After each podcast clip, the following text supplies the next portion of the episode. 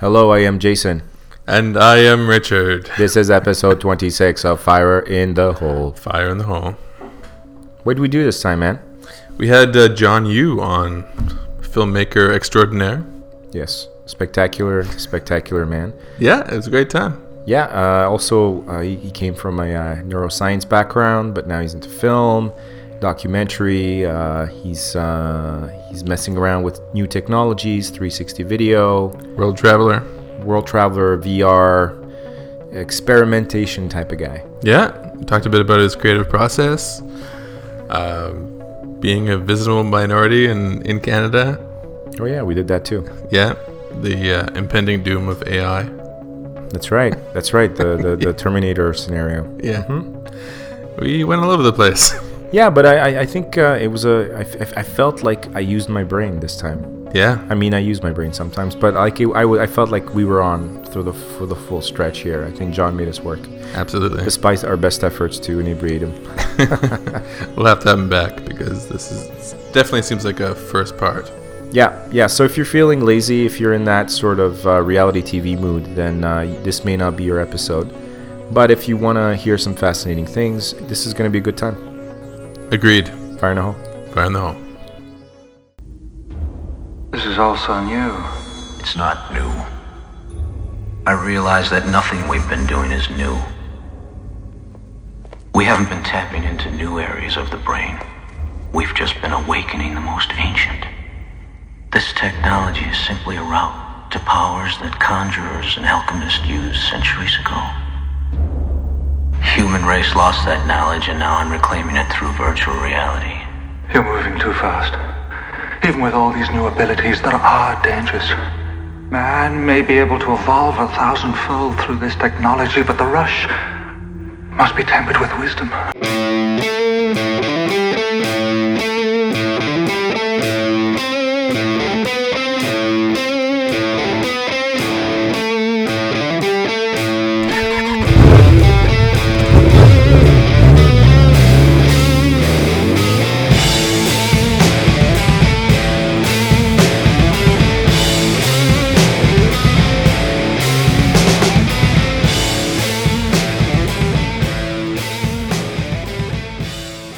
Hi, Richard. Hey, what's up, man? I'm all right. You? Yeah, pretty good. So here we are, firing in the hole, Fire in the hole to you, sir, and and you and you too. and also to you. and to yours. so uh, today we have a guest who uh, is a friend of yours, Yeah, uh, and I've met him, of course. But it only feels it would feel right if I introduced him. I think you should introduce him. Jon Yu. Hello, Jon. Hi. Welcome, Thank you. It's a pleasure to be here. filmmaker, pretty good tennis player, I'd say I've been pretty awesome tennis player, actually. Well, oh, that's cool. Yeah. world traveler. Yes, Asian. Yeah, because you can't tell on the radio. That's right. I'm also really proud of the fact that because see, you're the second Asian guest we've had on the show, and that in itself is not important, except that we're already our batting average is better than the Oscars, Hollywood. We've already featured more Asians than all of show business, We're big on diversity here at Fire in the Hole. and we just needed to point. I'm, I'm totally fine with it. No, that's fine. It's, it's like I'm not putting on an accent. Oh no! fine. Don't no! Don't do No, that. Okay, no, no, no. it's good. No, but I just I, I want to. I'm proud that. of the fact that we beat Hollywood today. Yeah.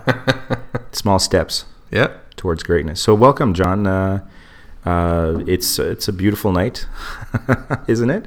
Isn't it? A little freaky. It's Yeah. wet. It's For it wet to and be this smelly warm outside, outside? actually. Yeah. Yeah. It's like it's it's a time of year where you know the months the months of accumulation of dog shit kind of reveal itself Yes, in a sort of blooming perfume around the city. The dog shit is blooming. Yes. yes. Yeah. Yes. Mm, a wonderful bouquet. Yes. All the crimes committed uh, a couple of months ago that were covered up also are thawing right now. Yeah, so all kinds of things going on. Probably some bodies. Yep. Bicycles, mangled bicycles. That's a thing. In I picked town. up my mangled bicycle. I left my bicycle downtown uh, since before winter Wow. because I have become so sedentary in my old age that I've decided I went for you know all you can eat buffet, Indian buffet, and left it there In the fall. in the fall. And it was still there. That's pretty impressive. yeah, no, it was a huge surprise to me, and I was I was very pleasant. That the only damage was it was to the front wheel, which That's presumably was a snow plow that plowed into it. But Very you know, likely. yeah, Yeah, snowplows give no fucks. yeah. But I, it was it was just it was it was a great feeling just walking down the street, sauntering on a nice sunny day. The snow's melting and just unlocking that U lock and just walking off with my bike and just like win. That's pretty Nice. cool. Yeah, yeah, That's yeah. pretty cool. I know. I, I like I said, like there's easily a dozen around my house that look like uh, the Hulk fucking flossed with them. You know, like they just they're just destroyed. And I, I always wonder like who just leaves their bikes there. So I guess now I know Yeah, that guy. that I'm guy. That guy. You're that guy, Jon. Yeah. Cool, man. So uh, I guess a natural first step for me would be just to ask. Like I know you're a filmmaker, and I know that's kind of your your your passion and also your your occupation. Like you live off of your work, right? That's correct. Basically, been working in film uh, and video for the last five years, maybe five, six years. Okay. And you So went to I- school. I went to school at Concordia and I studied in a program called Intermedia Cyber Arts. Whoa. So it was a program that was a multidisciplinary, uh, uh, performative slash digital arts program. Okay. So in that program, we did a lot of different things. One Is that the hexagram? The hexagram people? Yeah, the same sort of group. So it's like a lot of digital artists, a lot of uh, you know, you learned about robotics and stuff like that on a very superficial level, but enough to get you working with the technology and to build things. That's cool. Um, so I that was actually my second degree, so I did that, and then I decided came you know like most people out of art school, I came out and like, oh, what the fuck am I going to do? so I decided to kind of incorporate my other skills and uh, build a company, um, and I started doing a lot of different things. One of which is uh, producing videos and films. Okay. And when you say other skills, uh, you've had some business, uh, sort of flirtations with the, the business world prior to uh, filmmaking? No, actually, I, I studied in neuroscience before, and I worked in research. So I took those kind of those analytical and uh, yeah, those analytical practical skills in that bringing that to an artistic creative environment. And That's really interesting. and you know somehow I found myself doing websites. So and I'm not you know I'm trying to do less web, fewer websites these days. I'm trying work on Neuroscience the to film. That's a transition I haven't heard before. That's that's really interesting. Have you always had the bug for, for film? Yeah, I mean, I, I started in photography. So when I was in doing my in Alberta, where I'm from, uh, Shout out to at Alberta. university, uh, yeah, shout out to these those Oilers. Fuck. uh, yeah, I, uh, I, s- I was, I started out doing photography. So photography has always been a passion of mine. And when I started out in university in Alberta, I was uh, shooting photos for the you know university paper, a very you know Peter Parker type of thing. That's pretty cool. Yeah. So eventually, when I came to Montreal, uh, while working at you know, McGill doing re- working research, I got into uh, moving images. So I did a lot of uh, a lot of workshops and basically studied on my own to do film and video. And then eventually, a few years after that, I decided to, you know, go full steam into a fine arts program, and found myself at the program at Concordia. Okay. And Yeah. would you say that it was a like a good experience? Like, did you did you gain knowledge? Oh yeah, I, th- I think it was a very, you know, it was not what I expected, but I think that was a good thing. Okay. Meaning that, Yeah. What does that mean? meaning that I, you know, it was uh, it didn't, you know, the Concordia's program is very, it's particularly this program is very concept driven, it, which was is great for me personally because I'm, uh, I'm a, I like, you know, I enjoy that aspect of work. The design. the the, design, cr- uh, cr- creative thinking. Um, you know, I like to tie a, li- a lot of this philosophy into my work, and that's kind of how I saw I saw the connection between science and art. Um, and in doing so, uh, that meant that you know, to learn a lot of these things, I had to do it on my own. So, as somebody that has had a university experience and has had that self-taught sort of uh, mentality, um, it was relatively easy for me. It was a lot of work, mind you. Um, I don't think I worked so hard in universities before. Even my neuroscience degree was a lot easier than my fine arts degree. really? Yeah. But um, at the same time, yeah. But I mean, it's a different mode of learning, right? Was you it push yourself? because the neuroscience was more like uh, logical? Um, no, uh, it's more systematic. Let's say that. Okay. Right, like in, in particular at Concordia, a lot a big complaint a lot of other students that I knew had was that there was a lack of direction in the program. Oh, and that sounds familiar. yeah, but for somebody like me who kind of has had the structured experience and knows how to navigate within a university environment and how to learn on her, on his own, um, it was was pretty ideal for me in the sense that it gave me a lot of creative uh, uh, freedom in terms of what to learn and how to incorporate the things I was learning. So.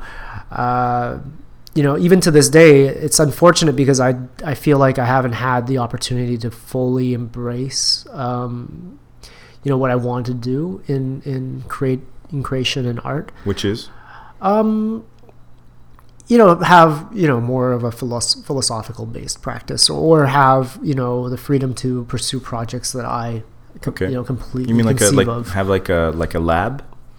Yeah, yeah, exactly. Or have like that that ex- space to play because like the constraints I deal with nowadays is that you know like everybody else I got to pay the bills, right? So I take on contracts, and you know what's I'm very fortunate to have the type of work that allows me to be creative, but it's not a complete creativity in the sense that You're still working with what the customer. I'm still you. working with a client or a customer or a team, and you know you you know you use creative skills, but you're not completely.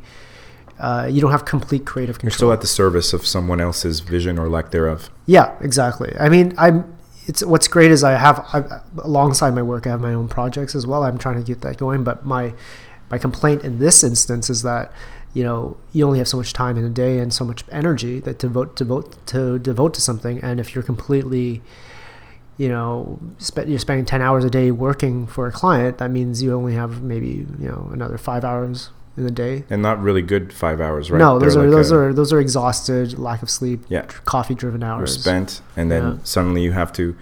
Yeah, you spend the majority of your time with with situations that are not terribly personal to you, and then you you in, in an ex- sort of half exhausted state have to um, take a deep breath and like refocus on what you really care about, right? Yeah, but I think that's the reality that most artists and most creators deal with. There's- There's Absolutely. nothing. Actually, most most creatives I mean, the same so thing. busy If I, if surviving that they don't get to that that time. They don't. They're not even able to get to that. no, exactly. I mean, as a even as a if I were to you know obtain grants and things like that to do uh, the projects I want to work on solely, there's no way around spending other time doing like you know grant applications and stuff Right. like that. So event you know it's about a compromise and. My choice was to devote my time building my own company and my business rather than writing grants. you know and you know sometimes you know i get i have less time to devote to my creative projects and other times i have you know time to do that. What i've been really fortunate in um, being able to do the last few years is to travel a lot. And so that's informed a lot of what i do in terms of filmmaking and video and photos and doing the stuff i like to do. And at the same time being able to incorporate that into a larger project rather than just having vacations. Like i don't think i've actually been on a vacation in the last 10 years And so you've been traveling uh, as a result of contracts or, or gigs. Sometimes, sometimes, um, but you know, for for instance, uh, the last year I went to Morocco uh, and I was working on a personal project that I've been developing for a few years now, which is a documentary project on um, uh, the punk movement in Morocco Oh, okay. and and finding uh, oddly enough that also took me to go to Cuba to pursue the same sort of thing. So you know, not paid. This is on my own coin type of self self produced, but hopefully maybe somebody will pick it up. You know, and this is something that. Uh, I'm able to do at this point in my life, Mhm. and I feel like that's the kind of you know these are the self the investment you have to make in yourself, and the the sort of risks you take. You know, like Right. when I'm taking time off, I'm not getting paid vacation pay. I'm just not making any money, right? And on top of that, I'm paying money into these projects. Sure. But uh, for me as a person, in terms of personal growth and in, terms of building something that I believe in and working on a project that I'm passionate about, that's the re- reward. Well, I mean, this is no different than, you know, having a day job and you know having like a half-assembled, you know, I don't know, classic car in your garage, Mhm. you know, and you troll online for car parts, you know, and over the years you sink probably an unreasonable amount of money and time. But this is your passion. You're building something with your mind, with your with your uh, with your interest, with your imagination. It's no different, really. No, I completely agree, and I think there's sometimes this sort of perception that uh, one is better than the other. Right. You know, and I've had you know we have friends that I have a lot of friends that work in the same mode that I do, and also a lot of friends that work nine to five jobs. And I actually personally I don't see. Uh, I don't see that one is better than the other. I think it's just more suited to a particular personality or the particular position and time of your life and what your priorities are. Yeah. You know, like what I do, it's, you know, I do not conceive of, my, I don't see myself in, in, in a mode where I would say, for instance, uh, buy a house or have a car just because, you know, It's the thing to it's, do. I don't I don't live with a lot of security right now, which is fine by me because I that's the lifestyle I've chosen for myself. Um, But is it security, really? Right? But that's it. Like I'll never know get fired. I know people who are locked into those systems, you know, with the mortgage, the car, and everything. And sure, it does provide them with a certain kind of security blanket. But like you said, you know, what happens if you get fired? What happens if you, you know, a pipe explodes in your house and Yeah. suddenly you're living in a money pit? And uh, Exactly. so It It also limits your what you can do, right? Like it's a yeah, it's this whole thing of uh, whether you're you own your possessions or your possessions own you. that type of Well, I do have one thing that owns me, and it's my dog. Okay, So okay. I mean, I do have a little dog, and unfortunately, I feel like that's the only thing I owe responsibility that's to. these respectable. days. It's respectable, and the fact that you feel that way about the dog is also kind of innovative because most people get dogs so they have something to feel superior to. Uh, you actually seem to care about your animal. I, I honestly do believe that. Yeah, you think that's the thing? If you watch people and the way they behave with their dogs, it's the same way they behave with their kids. You know, and I think that's the mistake that some people make that have no children, and then when they talk to people with children, they're like, "Oh, that's like Muffy. She totally always uh, she goes into the fridge, and I tell Muffy, don't do it, baby,' and and you're like." And then the parents looking at them like, I have, I have a fucking human being at home that's going to grow up, and you- you're talking to me about your fucking Pomeranian dog. Like, fuck you. Yeah, I do that. But I can understand. but I understand the compulsion to, to Yeah. do that, draw that comparison because that, unfortunately, that superiority thing game is done with children as well. yeah, You can see it in the way parents behave, where you can tell it's not really about the kids; it's about them, yeah, right? Like you know, like celebrities with their fucking fancy names for their kids, right? Yeah, Because if you're an actor or you're a singer, you can't just give your kid, you can't call your kid John, right? He has to be Moon Shadow hmm. or Star Star Spangle or Ultraverse or whatever the fuck because Oh, man. You somehow haven't. It's about you. Clearly, it's it's still about you, right? In your vanity. Did, did Kanye have his kid yet? Oh yeah, What's his name? both of them. There's Both? there's North North. Okay. and now there's Northwest. Saint Okay. Saint. Really? Saint West. Yes. Oh shit! Why do we keep talking about Kanye? Happens every time. I mean, I, I'm just you know whatever. Well, he's a good example of someone who who kind of makes com- things he's a about him. sociopath. He's a complete Yeah, sociopath. makes things about himself. exactly. Um, we love talking about Kanye. We love it. We love to hate. Well, he's just a he's just a kind of a perfect representative for some Yeah, he's, that, he's a representation. He's not even a real person. Yeah, No, exactly. I don't. Not to that. me, not to Yeah. me, and that's why I feel comfortable hating him Yeah, because he's a thing. he's a thing. yeah. Uh, okay, so uh, f- filmmaking. I mean, that's pretty broad. Uh, Clearly, your work involves. I know. I guess corporate gigs when you're doing your your Um, fire and a hole. fire and hole. I don't, I don't know what that means. Uh, when Oh, whenever people crack a we beer? beers, yeah. Okay, okay. Um, I, uh, you know, I I don't really get a lot of corporate gigs. I mean, I feel like um, I do a lot of work with other artists, Okay, and that's that's partly by choice. collabs. Um, it's partly, I mean, partly because I always want to be able to make more money for the time I invest, and you know, working with other artists and musicians is not necessarily the way to go for that. Um, but I mean, I do get to work with other people that inspire me, and you know, I get to meet really cool people. You That's- know, it's really cool say- people, and that's actually that's It's always been the best part. For yeah me. for me it's all it's a it's an incredible part of my what i do and particularly for me because i i'm really interested in doing you know hearing people's stories and doing documentaries and you know like, I, I had a chance to work in fashion doing fashion videos but it's uh, It's a- sty- it's a weird- it's, it's it's weird kind of like a weird Yeah. hubris i think for me Yeah, it's a very bizarre scene. Yeah, Yeah. and in, you know, I have absolutely no desire to work in in producing ads. Right. You know, working for, I've had a few experiences working for ad agencies. They're the worst, absolute worst. Why? It's because I don't have a nine to five job, so I don't have to deal with idiots. Okay. and I feel like a lot of these ad agencies and their clients, it's it's it's a self justification program Right. system. Oh, where- they're locked into that mentality of Well- ass covering. yeah, and and you're dealing with managers, Right. right? I, what I like to, I mean, doing what I do, I personally like to engage with people and work directly with people. And if I have to go through a manager and get things checked and verified or whatever, that defeats the whole purpose of that. So yeah, I'll make a little less coin, but at the same time, I'll get to, you know, be invested in the projects I work in, get to meet interesting people, and um, you know, hopefully, you know, exert my creativity and, and with some some measure of freedom. That's nice. That's a nice. That's a nice way of looking at it. I mean, I don't know. I think uh, for filmmaking, for for arts, it's definitely something that's crucial. But I think it's does it's not limited. I think Richard made me realize it's that sort of endeavor is not limited to our our kind of chosen field, right? Like you you've you've been in that situation. I think that's probably what you would ideally like too, right? Is to to to have the freedom to. To be I'm also an anarchist, so I don't take. I, I've been have a problem told I'm with not authority? a team player, but I, I totally disagree with that. Uh, my my excuse was like I'm, I'm a great team player as long as I'm calling the shots. right. You know? Songs on the boss. I, I like to say I'm a team player, just not your team. Yeah, exactly. Yeah, stuff like that. Like I. if I make my own team or it's a cool team, Yeah, I'm like, a team yeah. If I'm a team player, you're not on my team. You're Right. cut. there you go. We listen to a lot of uh, comedy podcasts, and we, like a lot of comedians talk about the same thing, where you're dealing with some executive producer guy who's telling you what's funny and what's not funny. I think like the first Louis C.K.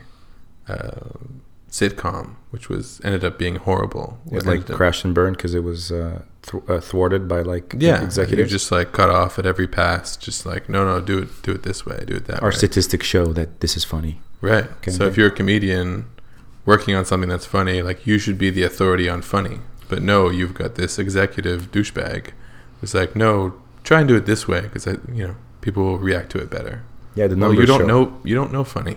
Yeah. I know funny. I'm the expert of funny. Have you guys seen that movie Moneyball? It's Yes. all about the numbers. Yeah, no, that's a good example. That's Yeah. a good example. But uh, I mean, uh, no, that's it's exactly the point. And uh, like even last week, we were talking about this, or uh, regarding the um, the, the impo- they were talking about imposters. That's that's a big that's a big problem. I think that that exists at all levels, uh, possibly more now than I, I've ever seen. Right? Yeah, but there's these weird gatekeepers. But I think that's a management situation because you when you know when you have people whose roles are not clearly defined, and I think this is a this is particularly a North American work structure problem, right? Where you have managers they need to constantly justify themselves and their existence and what they do. So they're because their roles are not defined, they kind of deal with this insecurity and they inject themselves and micromanage at every level instead of trusting their team, right. right?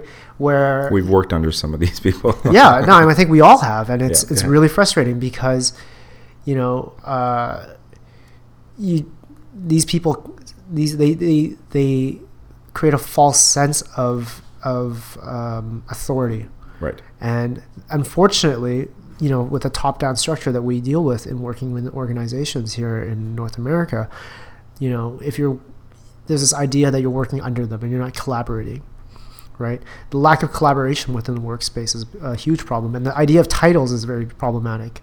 And I don't think, uh, based on what I've read and what I've talked to other people, um, friends of mine that work in Europe, uh, particularly in Scandinavia, they don't have this issue. Like managers have, deal a specific job. Project managers have a very specific job, and they allow the other people on their team to do very specific jobs. Okay, they're not and a both- catch-all. Catch-all. no, it's not a catch-all phrase, and everybody is very uh, aware of their role on a team, right? So you don't have, you know, people people's trying to make up their jobs. and- People trying to make up their jobs, and like, and, and it's a very. I feel like every time I've worked on in a corporate structure has been very cumbersome. I don't feel efficient at all, yeah. or or creative or free, you know. And I feel like that, except for somebody of that my type, it affects my ability to work. I think that these these structures too don't necessarily attract the creative types either, right? Mm. Because they're it's uh they, you can just kind of be plugged into the system and kind of truck along, and then maybe if you have a little bit more motivation than the next guy, you'll ap- apply for a manager position at some point, or you'll work your way up the hierarchy. But essentially, you're never really confronted with a moment where like, okay, you need to be creative or you cannot advance further.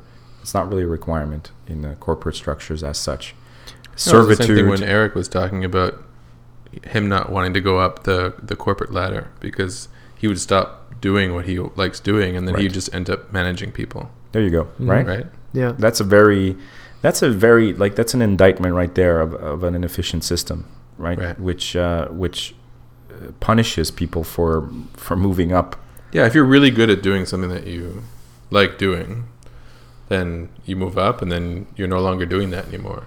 Right. You're either training other people or you're leading other people to do it, but It's almost like they take Strange. advantage of the fact that you're passionate about that to try to get more work out of you, more work that they don't want that someone else doesn't want to do. or they want if you're really good, they want you to advance so that you can kind of replicate yourself, right. right? So if you they can could create, clone you, they can create. That's the that's the best way that they can come up with to, for you to make clones of yourself.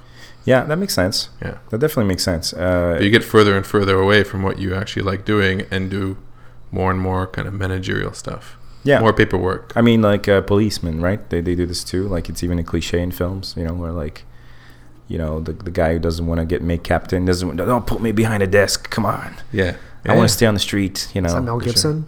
That's like every every cop cliche ever, right? Yeah. Come on, don't put me behind the desk. Your days are over. And it's almost like they're cutting your balls off, right? Yeah. When you make captain, they like snip them right off and like go where, go It is a grow a, bit like pot that. belly.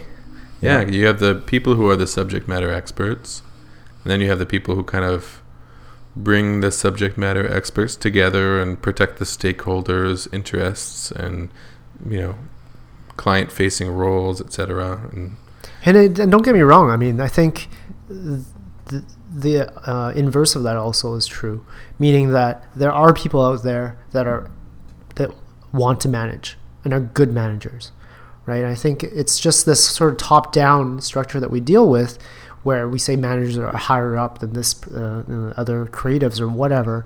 I think that is in itself the problem. Right. Well, the good managers also end up getting hamstrung by fearful upper management types as well. Some people who are even further up the the careerists, or even further up the chain, uh, and start to resent the creative manager or the one that wants to, you know, maybe do it more organically or actually wants to bring the team together. Yeah, That that person becomes a threat suddenly, right? yeah, um, because uh, that kind of thinking may endanger their position at some point. But I mean, if, if you look at a lot of the new companies, like video game companies, and uh, I'm, I'm guessing your company as well, um, clearly that way of thinking is being challenged, right?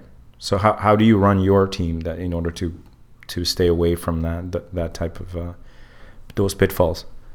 Well, I don't really have a team. I mean, my company is just myself and my partner, and we what we do is we get contracts and we subcontract. Well, we we assemble people that we know. Okay, mission Mission. Impossible. Yeah, but that's it. And, and I think that's that's another way of approaching a problem and approaching uh, contracts, for instance, because what that allows us to do is pick the right people for the right job. Right. And ultimately, I think everybody wins in that situation. G- generally speaking, you don't waste, you know, effort or skills.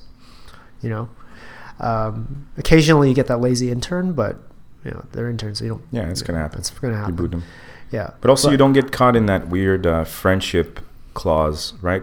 Where like the next project that comes along, as much as you like this person that's on your team, you feel that they may not be the best person for this next project, but now because they're part of the family, you ended up using them anyway. Here, you don't have that problem because you can just Yeah, select- no, put together a exactly. team every time, right? I think I think between the people I work with and my friend, they're all friends. That's another great thing. You get to work with your friends, but it's also acknowledged that nobody takes it personally if you don't work with them. You know, everybody has their own set of skills. They have their own portfolio. They do what they do, and you know, you, you don't. Nobody resent. Nobody steps on anybody's feet. You Okay. know, like if you if we know you know oftentimes maybe you'll hi, you know you'll hire somebody because you know that whatever they need the work or whatever that's not a problem Because, you know they're still very good Sure. But, But- they can't necessarily be your day to day. Like they can't be every day, every time, right? Yeah, no, but I mean that's that's the thing is like you know these contracts. I don't. Th- I think you get familiar working with people you work with, but you also don't feel bad in dropping people from the team, Right. right? It's a it's an ongoing thing, and you know in that way it's a very honest sort of environment, meaning that you know apart from just the work, you can have interpersonal fall uh, fallouts, relationships fall through or whatever, and that's fine. You know, it's fine to just ghost on people. Is that what you call it? Yeah, I think that's what the kids call it these Ghosting. days. Yeah. Yeah, I'm not 100% clear on ghosting yet. I know Yeah. it, it happens at parties. Oh, I just fall asleep. I just I work so much and I just I use that as an excuse to just You pass out in pass the out. couch. Yeah, I the just, middle oh that one beer got me. yeah, it's funny though. I, I, I like That is uh, your thing. I like I like sleeping in the middle of a party too. Uh, There's a weird weird comfort in there. But know I mean, I listen. If I wasn't comfortable, I wouldn't be asleep. It's a Right? compliment to the to exactly, the host. exactly. It's a compliment to the host. You, you've made me feel very comfortable. Success. You get hundred percent five stars, and I'm going to take a nap. It's, it's become a meme almost at this point. I think Has it? Yeah, I think Richard, you, you made a mention of uh, starting a Tumblr, and and it's funny because like that was maybe six months ago, and since then there's maybe been another eight photos of me sleeping. Oh, on have there really? I haven't Yeah, seen. I think Wow. every holiday. We can Yeah, do one of those holiday flip event. books at the end of it. You know, over the Yeah. years, your hair gets a little grayer. Just like Yeah. the couches change, the lighting changes, but there you are, always Yeah. fast asleep. But what's fu- what's funny now with social media is like all these people from my my my, my deep past have come out and and uh, made you know kind of like a Jian Ghomeshi style. Oh yeah, he slept in my house. oh, they're all coming out of the woodwork. They're woodwork. coming out of the woodwork. gonna, yeah, making these accusations, unfounded accusations Alleg- against my character. Allegations. That's right. They're, Uh, they're, uh, allegations, sorry. they're trying. They're trying to. Uh, yeah, they're assassinating your character. Yeah, I'm totally innocent until proven guilty. Right. Not in this country, apparently. Uh. but uh, yes. So you and Sylvia have that thing in common, right? Like borderline narcoleptic thing. Yeah. I, I don't know. I'm always asleep. I can't tell if she's sleeping. Yeah, Oh, That's very sleeping. Okay. dangerous. Okay, You but guys- she's been the host and stuff so many occasions. So I, That's true. yeah. Have you had people do things to you when you fall asleep? Because that sounds like an invitation at a party. I mean, too. I don't think I can talk about this on air. Oh, but you can. Oh, I can. I don't know. Here's how this works. I promise to cut it out, and then I don't. Um, It's, it's, I guess it's I a don't measure of your friends to see like how many dicks get drawn on your forehead when you fall asleep. Okay, well maybe you can leave it as far but as you know what? Bringing it back to the race thing, I think Yeah. my, ra- my like being this you know visible minority in the group has always protected me from I was those going to things say a something, little but bit. I was afraid you'd Oh, be a yeah. little offended. bit. You know, Yeah. like growing up in Alberta, you, you know, I think people are very sensitive to that. They're afraid. People are afraid of Asians. They are. Well, I have a theory. Th- There's an intimidation factor. Well, first of all, we don't age, Yeah, and then second of all, I mean, we have very long memories. yeah, but I just think that just just because, literally, like as far as a as a, a white Canadian or just a Canadian person or somebody born and bred here, that's basically the furthest you can go. Right to the other side is uh, is basically Asia. Right, like that's the furthest from from a Canadian in Uh, a certain sense. Uh, I don't know. Not from Vancouver. Well, yeah, but I'm, I'm- you, you know what I'm saying. Anyway, my, this, Vancouver or Richmond? yeah. Oh yeah. Uh, what I'm saying is, I think there is a standard starting intimidation factor, and I even I know I have Asian friends that have told me they've literally they've played it up sometimes. They've you know they've acted like they didn't speak English or whatever just to fuck with with someone because Really? it intimidated them a little bit. Yeah, I mean everybody does it. Everyone plays it up a little bit, right? Like black guys do it all the time. You know, even if they're not like tough, sometimes they'll just act a little thuggish just to just to fuck with another person's mm-hmm. like prejudices, you know, or, or well, I don't. I don't think, and I, I, I agree, and I think that happens more often than you think, and I don't think that it's. Uh, I think it's great, personally. I yeah, I, I don't think it's something. I mean, it's not something to be judged. Right. Let's say, I, I don't think it's it's. Um, you know the the fact is that we live in a world where uh, we we use stereotypes Yep. to kind of assess our environment, and I think it's a natural cause to play that sort of political game somehow as a visible person, a visible minority, or whatever. Like, you know, if I don't know you, what do you know, right? You're gonna talk Right. to me, and maybe I'm just gonna maybe not say anything, just look at you. You But know? it's not. It doesn't even have to be racial, right? Like if if you're No, like six foot it. four, you're gonna kind of cash in on that a couple of times. yeah, man, I'd right? slam dunk shit all the time. right or just just like see someone being inappropriate and just kind of like just lurch over them and go like oh fuck okay I'm, I'm gonna you know and then like the rest of the time you don't you don't use it but just once in a while you press Yeah. that button you know for fun it's like having a superpower for sure. Yeah, yeah. And nobody knows like what race you are, so you can just use the racially Oh, ambiguous card. Yeah. oh man it it, uh, He's like it, Sumatran, right? it exactly sure um it got me out of some things All of a sudden, you just go into like the Karate Kid crane pose. Yeah, no, I, people never know what the fuck's going on, and it's it's been great. It's been great. It's been a lonely experience racially. Like I've never been able to thug it out with my peeps because I have no, there are no other uh, Egyptian Hungarians running around uh, anywhere, uh, at least not that I know of. But it does allow you to kind of uh, interlope, and you know, I was cool. I was down with the Asian guys. I was down with the Arabs. I was down with the black guys. It's cool. I was like Yeah. other. yeah no I, I think that's that's that, i mean i personally have- a theory about that and how as um as somebody that was born in canada as a i guess that second generation immigrant um you you naturally develop this sort of identity crisis Yeah. because you you have both you- you're dealing with two sides you know your authentic quote unquote authentic culture which you're attached to your heritage but, But it's it's, not a your fiction. culture It's a Yeah, it's a fiction. fiction as well but at the same time you're trying to deal with a society that is constantly judging you based on the way you look. And so there's these different expectations of you. And it's growing up it was really difficult to manage that. You know i grew up in a in a community that was predominantly white. I was always the you know the chinese kid. Right. and you know maybe one of two in a class of 30 and so you know you grew up with these expectations very subconsciously. And uh, you know you you have a hard time dealing with this and this might be a little bit you know uh, uh, off to- like you No, know, no, no. off to the wild thing. side but. I I actually understand I feel like that sort of dynamic is what feeds into things like ext- um, extrem- extremism extremism yeah because I, I saw a little bit of this growing up in high school and I think I grew I went to I went I grew up in Alberta Edmonton Alberta and what like I said I grew up usually being like the one or two, one of two Asian kids in my class up until I got to high school. And I went to a different high school that's further away from my place and in a different part of the city. And there they had a large Asian community. And I didn't even know Edmonton had that many Asians to be quite honest. And what I saw happening there was um, this desire on a lot on the part of a lot of Asians who did not end up in an Asian clique.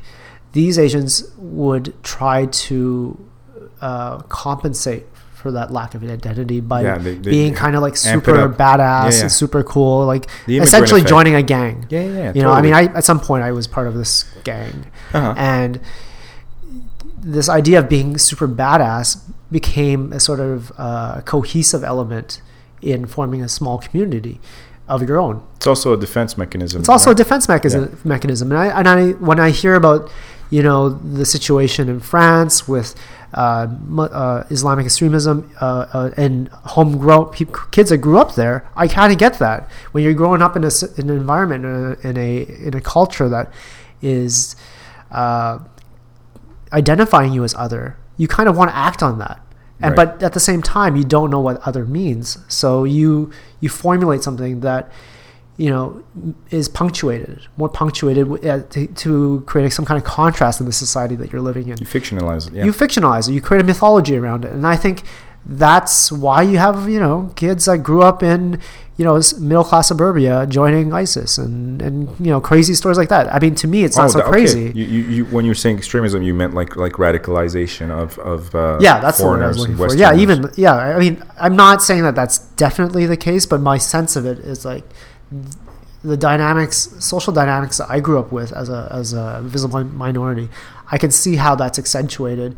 Oh yeah, and totally. caused That's the what they har- situation yeah. exactly. There's more recruiting going on here. There's more effective recruiting going on in North America than anywhere in the world Yeah, because uh, the kids here are the most far removed, and the picture of the jihad or where the fuck it is can be painted in a, with its full brushstrokes, full create, full like cinematic flair, right? Yeah, I You mean, could that- really it comes. it They, they present it as something that's kind of romantic in the Oh, same yeah. way that you know I grew up watching Hong Kong gangster movies and romanticized what it meant to be a fucking badass gangster. Right. You know, and I think I mean at, at the same time that's not exclusive to visible minorities, but I feel like lacking a sense of belonging and lacking a sense of uh, belonging in the culture that you're living in, you d- lacking those those stories that are yours, you. You make your own- reenact those stories make and you own- exaggerate those stories Absolutely, right? yeah. To make yourself stand out because people are telling you you're different anyway. so you're like, okay, then So I'll, you're like, yeah, I'm going to be crazy different. Fuck fucking, you. I'll double down on this shit. yeah, exactly. It's doubling down. Canada, uh, Canada, I think, is especially weird for that because um, the branding, the national branding of Canada, I feel is much weaker than um, like the United States, Mexico, Certainly. and I think that's actually a boon. Like I think the fact, the reason that it's it's branding, which is constantly shown as it's like, oh well, what is Canadian cinema? What is Canadian this? What does that mean? Oh, moose Cuisine. We have no Yeah. Canadian cuisine. moose and fucking maple syrups and whatever. Like they always make Yeah. these jokes. I think it's actually a, a credit to the to the nation because it is young enough and far enough from the the core world, right? The core, the center, the beginning, the heart of it all, that it never fully formed this fierce nationalist identity like most nations. It mm. never warred with its colonial parents, right? It never told dad to fuck off. It just one point went over and said, "Hey, dad, can I can I have, get my own place?" And dad was like, "Yeah, sure." Like that was like us repatriating the the constitution to Canada, right? There was never like a bloody fight for the for independence. So Canada's sort of benefited from this very calm. I think it's partially also the reason why Canadians are polite, or there's that whole perception of politeness and sort of calm versus rock and roll Americans and you know sensational Americans. Um, but what I think that adds to what you're saying that's interesting is that what you'll get is you'll get these second generation or first generation immigrants from very very defined cultures, ancient cultures. I mean, China being one of the most ancient, Indian, Middle Eastern, whatever. You come from these cultures where like you can like set it down on paper what it is to be Moroccan, what it is to be Algerian, what it is to be uh, Sudanese, and then you come into a culture that's never really formalized uh, a, a Canadian way of living and a Canadian culture. So, like you said, you're other, but no one can really tell you how to be one of the homegrown people anyway, because they they've never really thought of life that way. They were just Canadians, Yeah. right? So it's a it's a mind fuck. Yeah, no, and I think it's it's that sort of anxiety that you get from being stuck between those two worlds that that causes a polarization in a lot of you know disenchanted youth or you know people that feel disenfranchised. Can be taken advantage of. Yeah, wasn't Yeah, it? certainly. Uh, uh, wasn't it? Uh, our friend uh, Amal was saying. oh, she's totally extremist. yes, of course. Extremist. That's why she's always she's always traveling. It's very suspicious. Uh, Egypt, uh huh. Uh-huh. but she was saying that friends of hers uh, had moved here or to the United States uh, from the Middle East, and one of their kids almost got radicalized, and uh, Oh, really? I Yeah. didn't. I didn't hear about this. like they ba- they barely extracted him. He was like getting ready to. He had grown out the beard, the whole bit, and he was starting to talk the funny talk. And the parents were like, "What the fuck? We got out of the Middle East, so we didn't have to deal with this shit." Right. And he got radicalized here like twice as fast as he would have back home. Like, what's going on? Like, how? Any any kids uh, gonna look for their for their roots are gonna romanticize that. You know, they're looking for identity. That's exactly what you do in, in your pubescent years, right? Like you look for who am I? What am I? you, know, Yeah. you feel lost. You know, all these uh, older traditions seem mystical and somehow valid, more Right. valid than what you see in your day to day. So Yeah, these are your secret, the prophecy years, right? Where you're just like, guys, I read this book. You got to hear about this. Man. you got to hear about this, man. It unlocks everything. You're like, uh huh, yeah, okay. Yeah, maybe it's a fact that the high schools have to choose better books to teach, right? Because like Catcher in the. Rye is a very specific experience, and I mean, I, it resonated with me to a degree, but Like It should I'm not- not, not a be read. rich white kid Yeah. growing up in you know the you know whatever the hell it was uh, you know the suburbs of New York. I don't Right. have that experience. And Huckleberry Finn too. I mean, great novel, great book, but Yeah. very strange. Yeah, I think maybe uh one thing that would help is better contemporary young young adult reading. Yeah. Yeah, yeah. and especially since in America itself uh, and in Canada has like a really rich uh, uh, repository of like new colonial writing, like exciting new thoughts, like people who actually took the colonial experience to the next level and challenged all these old world ideas and really did uh, think of the Americas as like a, a chance to start over, you know, and Mhm. break some of these these oppressive, insane ways of living that that it existed, you know. Yeah, and I think that, But none of it is that's but that's also a different experience. I feel like if you came, if you live that history and you come to a place and you're bringing that with you, and you know that you know you have a point of reference, so you can decide to have a break with it or integrate it somehow. But if you're born here and you have parents, like in my case, I have parents that came from a place like that, and then I'm faced growing up and daily with another uh, option, another you know uh, environment, being at school or with my friends that are you know hanging out at the mall. I mean, it's really difficult to navigate that as somebody growing up because you don't know what what how to behave. Right. And it just no, breaks- that's- it breaks that's down to very that, put. you know, It's very well the grass is greener on the other side thing, right? Like you, if you live back in the old country under oppression and you want to to move to North America for a new life, and then you like you grow up as second generation in in like the new world, and then romanticize what it was like world. back, Yeah. you know, Yeah. where where things were pure. Yeah, and the the you know like there's one extreme which is the um, which is the kid that kind of becomes uh, like a, a recon uh, like a fictional Asian gang kid or a like Arabic like badass Lebanese kid or Italian mafioso type kid. Like he either becomes one of these ghettoized uh, in second generation kids. But it's also very stereotypical. Like Right. you you take those stereotypes and you re- relive them Right. to an extreme because like I'm gonna be fucking Scarface. Yeah, it's like a movie. It's uh, literally you know? yeah. It's like, like Montreal's a perfect example for this. Uh, in the '90s, it was the worst. Like when that movie Blood In, Blood Out came out. I don't know if you're familiar with this what film. this? Blood In, Blood Out was like the first real epic, uh, like family drama, crime drama about the uh, uh, East Los Angeles, like like uh, Latino gangs. Okay, Right. It was like the first time somebody gave it like a real. It's a it's a great film, and it's like the Blood and Crips type of thing. it's a blood. It's like uh, it's all about just the Latino gangs, and in fact, it's about this half Latino guy who's like white with blue eyes, but he is Latino to the core, and he has to con- he's constantly the outsider, even though he's a Chicano like from head to toe. Right. When this movie hit, it, it was a sensation in terms of like culturally, you know, just the same way as Boys uh, uh, Boys in the Hood was. It did that same thing for Latinos, and suddenly, like overnight, every Latino kid in my high school was buttoning only one shirt and and was like acting like they were in prison in fucking At in the LA. top button of the shirt. Yeah, and like gang signing, like the finger gang signing stuff, and they're wearing bandanas and they're starting to talk funny, and like Mon- uh, Montreal specifically is like very much a movie imitation town, right? Like people just imitate stuff because we're just getting all this American content uh, thrown at us, and the rest of the country isn't really like doing anything in terms of uh, uh, loud enough to offset that, right? But I was going to say that the the sad other extreme of a kid who kind of invents this fiction, the kind that kind of irritates me maybe just as much is uh, the the the the Jian Ghomeshi. We're talking like the prior prior to his uh, whole sex scandal. We're talking like the beloved Ghomeshi radio host from the Q, right?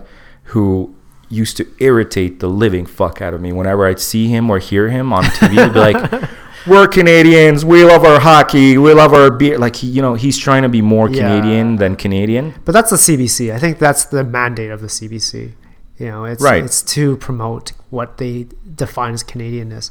It's just, you know, But you end up with this like this guy who's like uh, he, he's bringing it harder than someone who's actually from here, and he's kind of like you know he's got his little flags and uh, you know boot to boot and whatever. Like, dude, shut the fuck Feels up. put on. You're from you're from Kurdistan. Shut the fuck up. like, maybe not first generation, but don't don't don't try to sell me on your like. It feels like a s- uh, like a shtick. It's a shtick. It's a, still a shtick. But It's I feel a like that's everybody in Toronto. Yeah, a lot of the, a lot of in Toronto. There's a lot of that in Toronto. Yeah. there's a lot It's- of that. It's the chicken and chicken or the egg thing. Yeah, no, it's, it's so hard to tell. You know, it's. Like, But I don't have an answer. Everybody's watching the Blue Jays. Like, who the fuck gives a care gives a shit about baseball? Seriously. Like, it's it's a thing. Like, Nobody. nobody cares about baseball. Nobody gives a shit about baseball, but there's just nothing else to do. I mean, why is it that Toronto has the worst hockey team in the universe, but you can't get tickets to a, to a, a Leafs game, right? yeah, It's because people just I don't know. It, it doesn't factor in. Anyway, we're getting kind of off topic here, but I guess what I'm saying is like, yeah, I think uh, filmmaking, neuroscience, fiction, I think all these things are sort of converging now in this conversation because we're looking at the behaviors, we're looking at psychology, and we're looking at fiction and how these the interplay. This is something we, Richard and I revisit very often because it keeps coming back.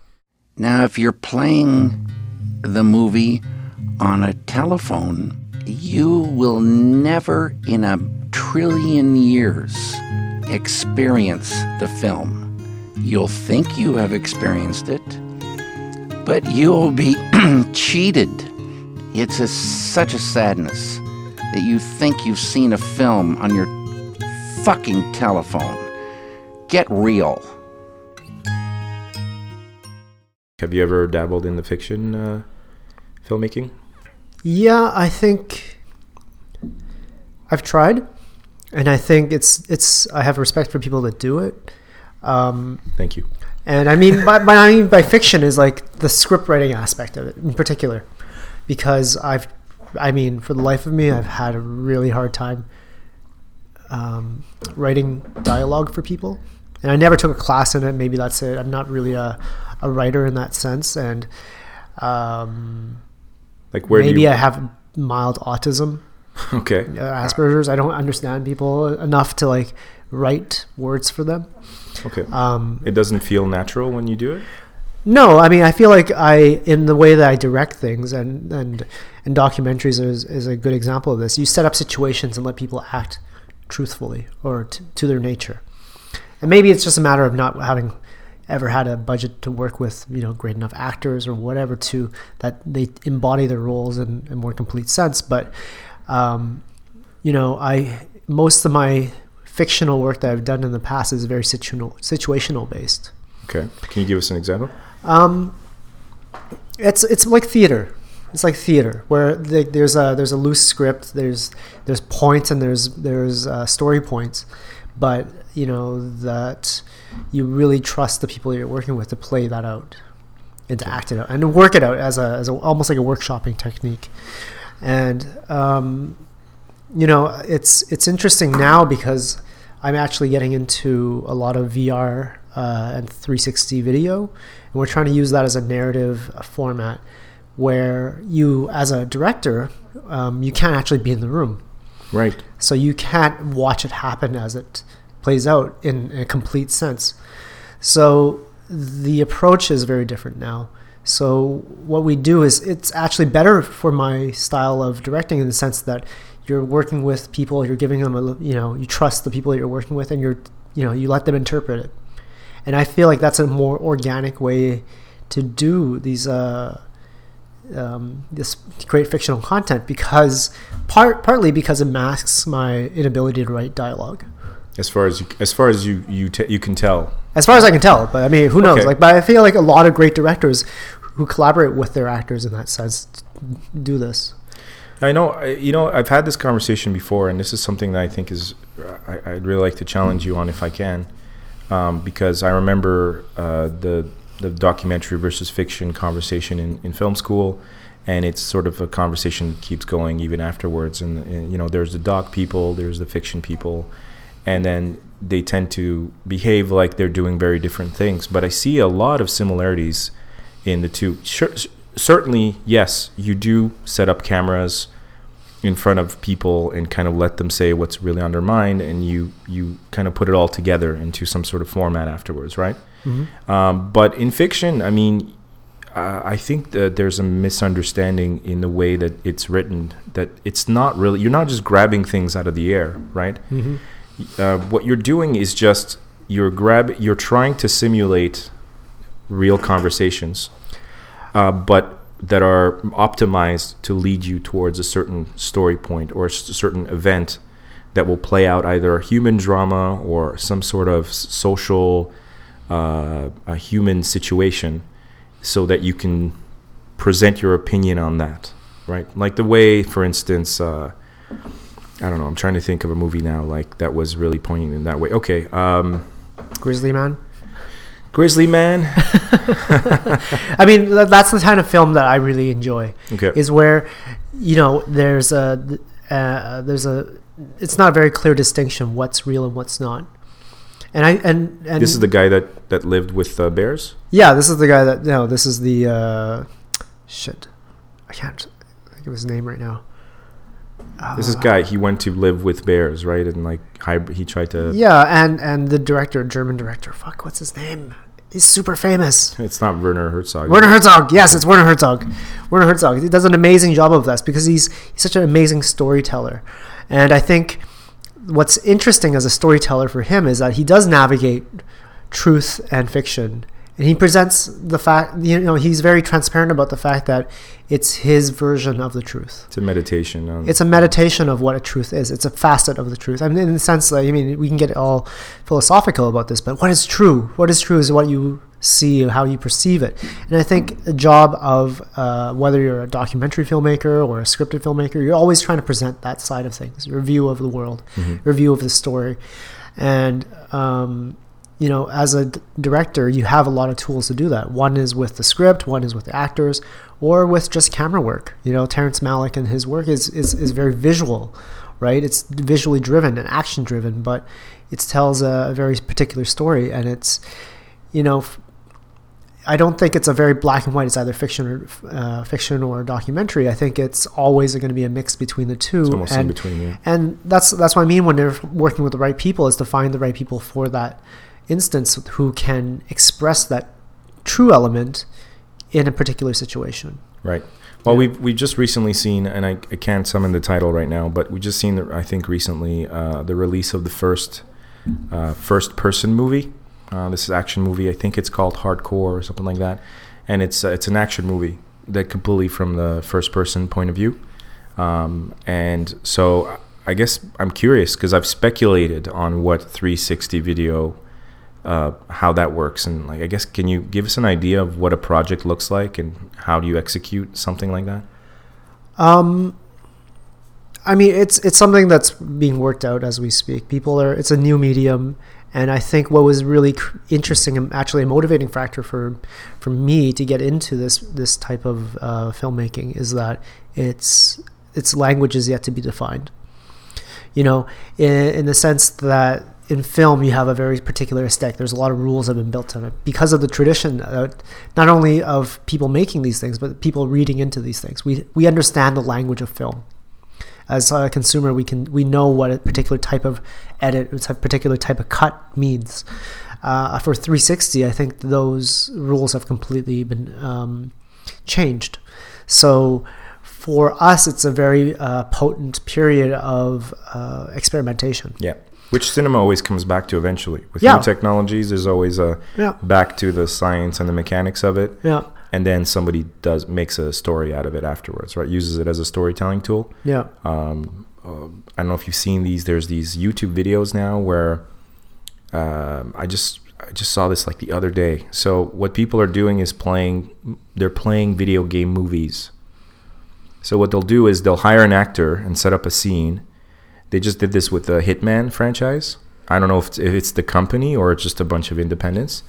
And what you have is you're looking at this video, and there's a hitman killer with the barcode on the back of his head, and he's got the suit and the gun, and it's a real guy in front of a real villa, and you give him orders, you direct him to go as if he you were controlling him with the controller, but you're directing an actor to go in there and to take out the guards in the in the order that you want, and it's sort of communicating to him what your order like it's very next think I saw level that, shit, yeah. right? See, I haven't seen that, but I find that to be very interesting because I feel um, that the interactive aspects of of and embodied aspects of video games is in, informing the practices of how to make VR films and uh, and and in these in immersive environments. And it's a natural thing, and I think it's it's also teaching us, informing us how to read these images, right? And when you mentioned this the situation where people are actually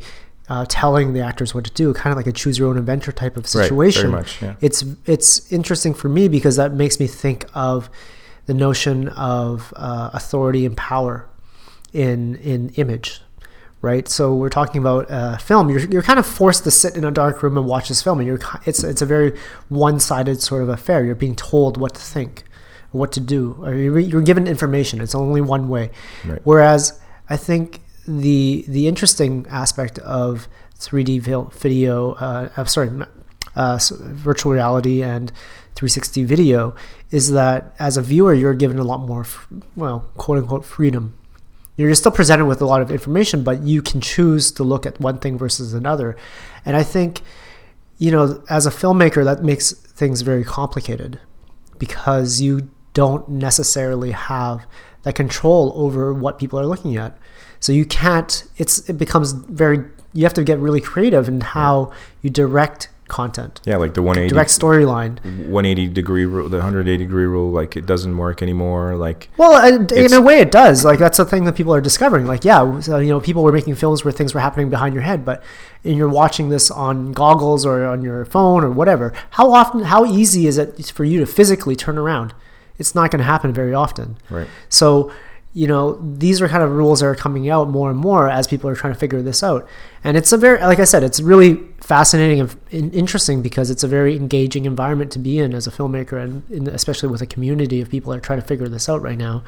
Um, to to decide what makes a great fiction. how much of it do we want? Right. It, yeah, it- we were talking about that with uh, Eric Porosky, right? Like he he's a level designer for Ubisoft, and he was saying like how you guide the person's attention with like sort of subtle cues and lighting and whatnot, Yeah, and that there are people who are trying to figure out this 360 thing on the gaming side and on the filmmaking side because what happens when you no longer have the ability to direct somebody's attention in a particular place? That's going to bring the story to the next point right, like what if they're looking in the other, other direction you give the the the viewer that that control to, to be the center of that of that circle they could be looking the other way and like in video games, sometimes when you get lost, right? right Yeah. and that's Like, what he was uh, saying like in in but that can be a pleasurable experience as well. I mean, that's be, the yeah. thing. It's also a very rich environment, and you know when you when you talk about this and video games, and my my next thought is of um, Sleep No More, which is a theatrical performance um, that's put on. I think it's by a British company, and they they take over this uh, building in uh, in New York, and it's a real time uh, theatrical experience, meaning that as you know, as a as a viewer, you get to participate in what's happening in the theater. It's not you're not forced to sit down. You can go anywhere in the building, and things are happening simultaneously. It's that like have live to do- action role playing. it's live action role playing, and I feel like that's a very interesting experience. And I think th- like um, experiences like that can inform the way that we do uh, VR films. Um, that said, I think what it boils down to is that films in the past are t- uh, traditional films. Let's call them traditional films are time based meaning that narrative is driven by passage of time or a sequence of events right whereas now the type of video and film that we're doing with uh, 360 video and vr um, is more space based meaning that it's architectural right we're talking about developing structures and systems of locations Right. and this is something that I was really interested in as uh, as in fine arts because I was building uh, uh, installations, sometimes sometimes interactive, but building video installations. And the idea was to do this is is exactly this is to have a story that takes place simultaneously. So in time, it's real time, but it happens in multiple places at the same time. So for somebody to experience it, to to read the full story, you know, every time you navigate this, it's going to be some, something slightly different mm-hmm. because you're, you, what you pick up on is different. It has re- replayability. It's all about Easter eggs, you know, and I think that's that's it's that's how gaming it's informed by gaming. Like that's why people come keep going back to play Mario, right? You go. You, I went to a Super NES night just the other day, and I was like, I love these games because you can play through it multiple times and find out new things every time like that secret level or that i didn't get that you know magic mushroom you know type of situation Right. and uh, I think you know there in in once again relating to video games, we can learn how there's different types of video games. There's the open world concept where you can explore. So I think that becomes a subgenre to like more direct narrative video games, which are more story driven. And I think with regards to 360 film, once the technology catches up, we'll be able to make those experiences and have those subgenres Yeah. available to us. Right now, I mean, the, the kind of cameras that we're working with, uh, we're very limited in what we can do. So, you know, the other day, like recently, we've, we've been wrestling with the fact that our, cameras overheat after 10 hours. Or, sorry, not 10 hours, 10 minutes. So we can't actually have 10 shots that last more than 10 minutes, Yeah. which is, you know, a creative constraint. It's a technical constraint on what we can do creatively. Um, so, you know, these are things that, you know, for uh, for a gearhead like myself is is interesting. You know, we kind of want to figure out how to overcome this, both creatively and technically. Uh, yeah, I mean, I, you know, we're, we're we've been doing some really exciting stuff with music, um, redefining how we present uh, um, concerts and musical Is experiences. there some of this stuff is uh, is out is published? Um, no, actually, uh, we've we've been shooting a lot in the last two months, um, and hopefully we'll we'll have our website up soon. You know, we it's funny because like it's re- I've noticed like it's really picked up steam since uh, since the new year. The You know, 360 stuff. The 360 stuff, like every, There's like a demand for it. You mean? there's a huge demand for it. Okay. And I think what's amazing is that that demand is on, you know f- driven primarily by people in the know. There's tons of people that are who's constantly getting their minds blown when they see this stuff, and it's it's you know that moment is magical in its own way. And it, how is it being demanded? Like for what for what purposes? Like who's who's asking for it? Like companies or uh, Um, I mean, like I said, I do I do a lot of work with uh, with uh, around the music music Right. industry. okay. So a lot of uh, people are trying to promote, you know, their shows or their concerts or Okay, so for con- for live live events, Which kind of makes sense. Some Like, live you- events, you, yeah. You do want to reproduce like the live experience, right? I Yeah. suppose. Yeah, and I mean, there's there's a lot of technical difficulties with this. So people, it's it's time prohibitive right now. Mhm. But um, Are you doing drones as well, like drones and 360? We're trying to. We're that's the next step. We're going to do. A, s- we're hoping to do a mini documentary using 360 drones in uh, at the end of the month. Just uh, don't do it in uh, in uh, is it Holland? Is that with the with the drones with the sh- the police drones that shoot the nets? The the no no Oh, yeah, that's that no out the today. eagles. They have the eagles. oh yeah, the, the drone Uh, killing eagles. Yeah, drone, drone killing. But yes, I did see the bazooka they just Yeah. uh, put on the market. yeah, yeah, that yeah. has uh, which is awesome. yeah. I actually had a, a question. This is actually a listener question. I was talking to one of our listeners. Um, shout out to Evelyn um, about 360 video, and I'm not sure if everybody really understands exactly what 360 video is, but um, essentially the viewer ends up being like the center of the circle, right, where they can change their view within that 360 degree. Yeah, and I think I think what helps in explaining what it is is uh, that you know you, we explain technically how you film this. Is it's it's basically a camera ball, right? All these cameras are pointing outwards, so we're recording multiple with multiple cameras at the same time. And what we do is in, in post production is we bring all these images together and we stitch it. So what you end up with is this large, uh, you know, panorama image that's been glued together and what we what happens now in, in platform three uh, 360 platforms such as you know VR goggles or uh, YouTube or now even Facebook is that they take that image and they wrap it you know imagine imagine you, you're getting a screen wrapped around you. It's like a dome experience. So this way that you know if you're looking in, in- directly in front of you there's an image but you can also turn and there's another image. You can look behind you there's another image. So you know what's really cool is that right now these things are available to you uh, on on mobile devices. Because we can track the position of your phone we what ends up happening is that you can either with either google cardboard you can put your phone up into a google you know cardboard glasses vr goggles and you can look around uh, or you can just hold it up in your hand and it becomes like a window to this you know invisible world and i i personally think the that's that's a huge step forward It's, it's the huge. distribution of it and the accessibility of We're trying is- to create a door to climb into the internet. yeah, but I mean, I think you know, as as as invested as I am in in 360 video, I think the next step, the very interesting next step, is going to be AR, which is um, uh, augmented reality, and we're starting to see. Um, uh, technologies produced by like Microsoft, where we have kind of like the Google Glass situation, where you're you, you're seeing through the glasses, so you're seeing the real world, but then things are being superimposed on that real world. It has to be the next step. It has to be because uh, VR is a very limited experience in the sense that there's a threshold for how much a human being can endure outside of its natural habitat. Right? It's the Yeah. reason why 3D takes a toll on you, even if you love it. After a while, you just you have to disconnect. It's the reason why if you play too much uh, Grand Theft Auto, you go outside and it oh, sort of starts overlapping on the real world. You well, I mean, I think I think AR makes sense.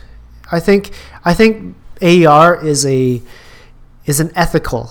I'm going to say this. It's an ethical choice between those those two uh, those Ethical, two okay. technologies. Explain meaning meaning that you're you're not ignoring the real world while investing yourself or participating in a, either a shared reality or a, tra- a, a telepresent uh, situation environment, like an artificial environment. And I think, you know, I think as as people um, who, as humans who are are hungry for information all the time and hungry for interaction and hungry for stories and things like that, I think that is a very interesting medium, meaning that we we are still attached to things in the real world. Because I, I mean, that's a great horrific situations when people become completely detached. Well, that's that's my next thought, right? Is that I mean, we we are already practicing a kind of augmented reality with our smartphones, right? We're yeah, already I like- completely agree. We're already uh, you know using map to get to a friend's house as opposed to just counting down the address numbers and using our own. You know, we're kind of already doing it. It's just not overlapped fully over our bi- vision yet. and that's what I mean by ethical. I mean, I, I think, you know, I, I have my opinion about the phones thing is is that it's it's obviously a natural progression. Like it's natural in the sense that this technology is available. We change our behaviors according to this technology, and is that for the better? I don't necessarily think so. I think it's you know It's these technologies have actually It's a tool. a tool, but these these it's also had an effect on our social fabric in a way that it's made people more distant from each other. Mm-hmm. You know, people have been more reliant on on online communications because it's it's responsibility free, Yeah, right? And yeah. uh, like I, we we can get into uh, talking about online dating. We can talking about this this thing about ghosting, and we can talk about people like you know those the superficial interactions that people have with people through uh, uh, you know these online technologies, so social media, and people um, you know whatever uh, bullying or even you know trolling online. I mean, these are all effects of being able to say things and do things online without any Unprecedented kind of access to each other. unprecedented access to each other and also uh, without consequence. Anonymity. yeah, anonymity. anonymity. Uh, Well, one thing about AR, about augmented reality, um, that um, immediately occurs to me is that, uh, you know, as a as a society that pretty much has decided to follow technology as the marker of evolution, right? We tend to mark that as our, our, our rudder, right? It's our it's our measuring stick for how right? we even consider societies or countries with less technology to be inferior or developing or we call them whatever right technology is our religion in a sense in the new world right? That's kind of what we um, uh, mark ourselves by. But time and time again i feel society has shown that uh, the reason things keep coming back right? The reason richard and i like to um, play on steam these like 8-bit 16-bit type games and get a hell a hell of a good time out of it as much as I would plugging into like the PS4 or whatever is because there's a constant renegotiation, right? We we don't exa- we're not actually advancing at the pace at, at a full steam pace as uh, technologically. We could be much further if we wanted to be, but humans always renegotiate with technology. They invent, they push, they invent, they innovate, and then there's a there it, it sits for a while, and then we decide if we like it or not. and if if if we want to live with this or not. And sometimes we chuck it, even though it's the next step, right? So VR is not the first time we're really being presented with this idea, right? Virtual reality. In the '90s, there was a huge flirtation with it. Why didn't Google we? Glass. Go- right. Why, why didn't we immediately push f- further at that point? Well, because we decided, sort of uh, uh, quietly, to go. You know what? Like this was fun, but we're not kind of interested in that right now. We want to go to some like we're a little bit like kids. We put things out, down, we pick them up, and I, I, think, that's very complicated. I think it's not just about.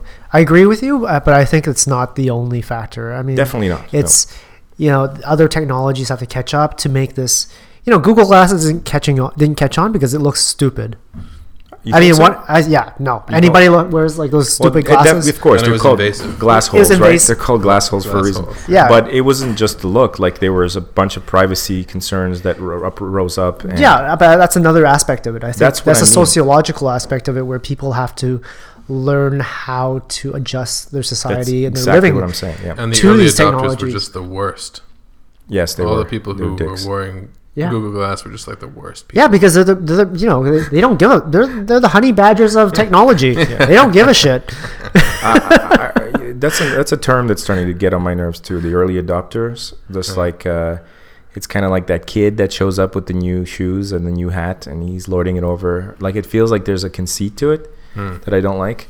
Um, anyway, but before I get off topic here, a perfect example of what I'm saying uh, is um, I saw this video on The Verge, and they really uh, they really condensed this into like a two minute little presentation and they're like okay look at something like the star trek communicator right?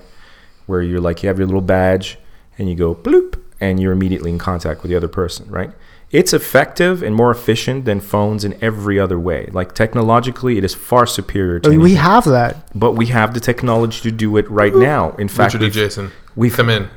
We've had it for some time. so the question arises why haven't we immediately gone to that place? Well, because nobody wants to be fucking called out of the blue and have to answer, and there'd be no waiting room for me to be able to ignore your call oh, that if I feel like it, right? See, this is this this is such potent ground for making these mockumentaries. I love to think about like these situations like that could arise. You know, If like you you're taking no you're way to- going you're going you're going to the washroom and somebody's beeping you. Like, does that person want to hear you flushing the toilet? Exactly. You know, things like that. But that that's that's so funny. But that's a negotiation I'm talking about. We have the technology, but as people, we've decided that it's unacceptable for us. We don't want a technology that allows us to immediately be in touch with anybody at any time without a gatekeeper function, right? Yeah, but I So think I think that's military that's conquest. part of a evolutionary process. I mean, I think you know you, you can't have these Im- em- enormous jumps in behavior because people have to be accustomed to it. They have to you know you have to take baby steps. But we still don't know what the fuck we're doing on the internet. But I mean, right? it's kind of like yeah, I agree, but it's because of the internet itself is sorry. The internet itself is constantly changing too. It's changing at a very fast rate, and people are not able to keep up with the technologies and how it's being used. And that's how Facebook happened. Facebook is trying to create its own internet, Right. right? It's creating the system which you know now the internet was I, this concept about you can get information about anything anywhere and we're share free you know it's a free uh, kind of like a free market type of Yeah. mentality we can share information run free in the but in the fields. It, what we're seeing now is that people are actually visiting fewer and fewer websites. Like their their vision of the world is actually narrowing. well, it's actually not narrowing; it's being hijacked. It's being hijacked, and on top of it, all of these new technologies, uh, these search algorithms, uh, Facebook's uh, algorithms for how to generate your news feed, it's been shown that they have what we call a confirmation bias. And this is problematic because it means that you're not showing new information that you're not uh, familiar with. Right, it keeps Meaning it in house. It well, it keeps it in in- house, but it means like if you know, say for example, for example, if I'm a staunch uh, liberal, I'm going to get fewer items on my feed that contradict that. Meaning that I'm getting a very narrow view of the Echo world. I'm- chamber. yeah, it's, that's it. You're only hearing stuff that confirms your own belief, and they want that because it's an ad-driven props process. They want to narrow. They want to put you in a confined space and say that you are this type of person, so we can sell you this stuff Right. right? I mean, we all we have a friend who works for Facebook. I'm having this conversation with her all the time, and you know, I'm not gonna, I'm not gonna name his names here, but uh, sounds like S- Samal. Uh, she. Uh, That's too close. Bamal. Bamal. Bamal. well, you know what? She gives me she gives me crap for saying her name wrong most of the time. Anyway. Love you, Mel. Yeah, we love you. Yeah. Uh, but th- th- I think I think that phenomenon, and it's not exclusive to Facebook. I'm just picking on Facebook because yeah. it's easy. It's a but good example. Google and and it's the idea of having choice, but having at the same time no access to that choice or not knowing to access that choice. It's how to access predictive that choice. content in order to be sticky, in order to keep you on their platform, in order to serve you ads. Right. Yeah. I mean, you're the SEO expert, right? Yeah. Yeah. Exactly. I, I think it's you know that stickiness in what in in information is is very problematic because uh, we don't Our learn anything. We're not actually learning anything. Right. And if we, if we, if and the problem is if we spend more time on the internet where we're not learning anything, we're not actually interacting with other people from whom we might actually learn something. I don't know. I mean, I'm somebody that But let's face it, is even before the internet, uh, we were doing that anyway, true. right? They were doing this, this process of uh, selective environments and you know little playpens um, were being done anal- in an analog fashion before. Too, yeah, that's right? why we have hippies. Yeah, you could move into the neighborhood where people, you know, grew their own whatever fucking clothes or whatever, and and and and voted this way and, and whatever, and then you could oh, there's too many people speaking this language or or doing this type of thing. Oh, I'm just gonna go over there. Uh, the way that uh, like uh, an Italian friend of mine told me how uh, any self-respecting Italian that, that that moves his family to another country the first order of business is to find the most Italian sounding street name and immediately usually like a Saint Michael or a Saint something and just and that's how little Italy g- gets little Italies get made right Yeah. so we we were kind of doing this to ourselves anyway we'd like to hear stuff that confirms our views right I We- agree, I we- agree. if we hate the shit out of a movie we're gonna be much more drawn to other people bashing it, right? Than uh, than somebody who's giving it a rave review. In fact, that aggravates aggravates us, right? Yeah. So we're- this curated content is has become a thing. Yeah. A, a bit throwing back to our conversation with with Danny multiple episodes ago about people who actively search out music that they like or people who listen to the radio and just listen to whatever's on. Yeah. It's the same thing if you're on a Facebook or Google now is suggesting you articles to read. They're suggesting stuff to you based on the person that they think that you are. They've done an analysis of your personality as you are now, which is doesn't really help you to grow in any way. You know, you need to actively search. You need to actively, in the same way that you would actively search for new music rather than listen to the radio, Right. in order to to to learn new things. If you're the type of person, and there are a lot of them, who will just kind of passively uh, browse through content that's that's given to They'll them. go. Th- they'll go with the flow, right? They'll, Right. Right. So the stuff that comes up on your news feed based on your likes and based on your profile and demographic and whatever. But that's always or- been the case, though, hasn't it? Has that always it. been the case? But I agree with you completely, Jon, that that it, it, it is it's a little bit scary that all this stuff is kind of being fed to people. What's scarier is that there are so many people who are content with having content fed to them. You know what's the like? That, that's what bothers me the most. It Yeah. doesn't like the Facebook algorithm doesn't bother me. The personalization of Google doesn't bother me.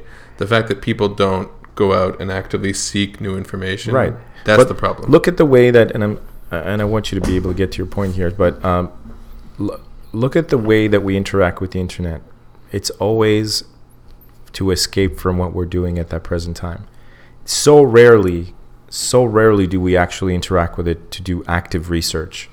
And even when we do active research, we tend to get sidelined by some bullshit and get lost, go down the, the rabbit hole of YouTube or whatever it is, right? I wouldn't say that's the way I use the internet, but I, I, you- I don't you- think that's. I I'm think the- you're I'm- an I don't think exception. I'm the average. Yeah. I think you're an exception, right? I think most people, when they use the internet, it's during work, right?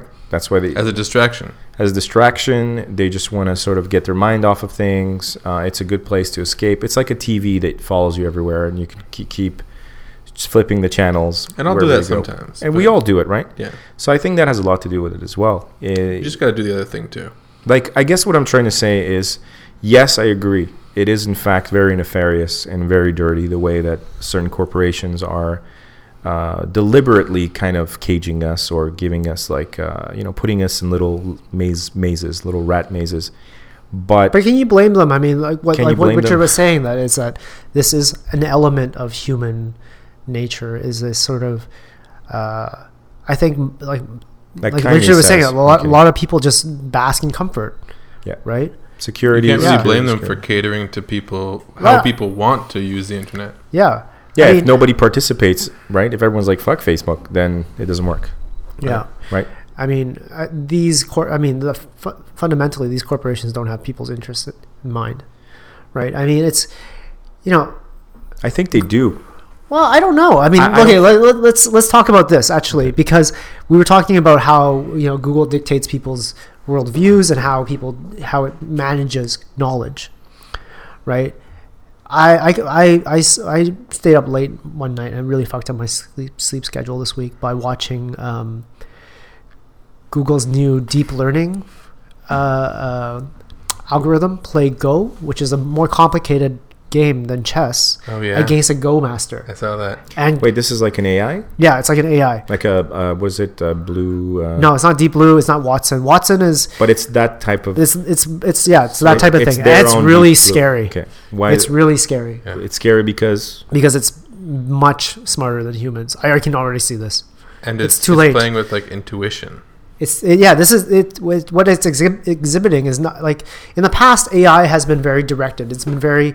It's called narrow AI, meaning the sense they they've been designed to do it's locked specific within tasks. its function. Yeah, Right. So Oh, what force something? Force play or something? For uh, something like that, but I mean, the they've been hot. like designed to. Uh, yeah. Hi, john Ghomeshi. Whoa. Real Canadians. we love our beer. We love punching our women in the face. No. Sorry. Let's go on a date. Sorry, I just yeah. We're gonna cut this I- part out. No, we're not. No, we're not. Hell no. Uh, I will not let you curate this content. All right, fine. Sorry, go on. free my voice. Uh, but what's what's interesting about this particular uh, AI is that it's been designed to do what's called general general AI. So it's it, it's it, it's been designed to learn anything after a certain amount of training, right? So you know after watching it play this game, and actually it's going to be a, game of uh, five games. It's going to be a series, but it won the first game. It was it was difficult, And the second one too. I, I, I Did saw it- there play was the a second one? I thought I, I thought I saw that that there was a Could be. I mean, it was a few days ago when I watched the first one, and Yeah. it, and it won the first one, but it was close. But it's against still a won. legendary Go master. Yeah, like right? like the second or third best Go master in the world, and the problem is that this is something that's new for it, and if it can beat the best of the human, and it's new for him, Hmm. we, we don't stand a chance. yeah. Like the guy that the the guy that invented this. Um, that's the team leader and director, CEO, or whatever of the company that developed deep learning, um, the deep learning algorithm. Uh, they he did a presentation. I watched it just today on on the YouTube. He did a presentation and talked about how they trained they they showed this algorithm basically. Uh, I mean, they, they they personified it, but you know they kind of presented it with all the Atari games, the old Atari games, Oh, yeah. and they let it play these Atari games. And what Fire in a was really scary was like, oh yeah, the first couple of times, like it didn't know what to do. It just kind of like it lost. It kind of didn't figure it out. But it's like a child, right? It doesn't have any information about the system. But it, it showed it after it played 300 games and after 500 games, and by the fifth 500th game, like no human can play like that. You can see it right away. As a person that plays video games, Hmm. you know, if we've already lost the war, Huh.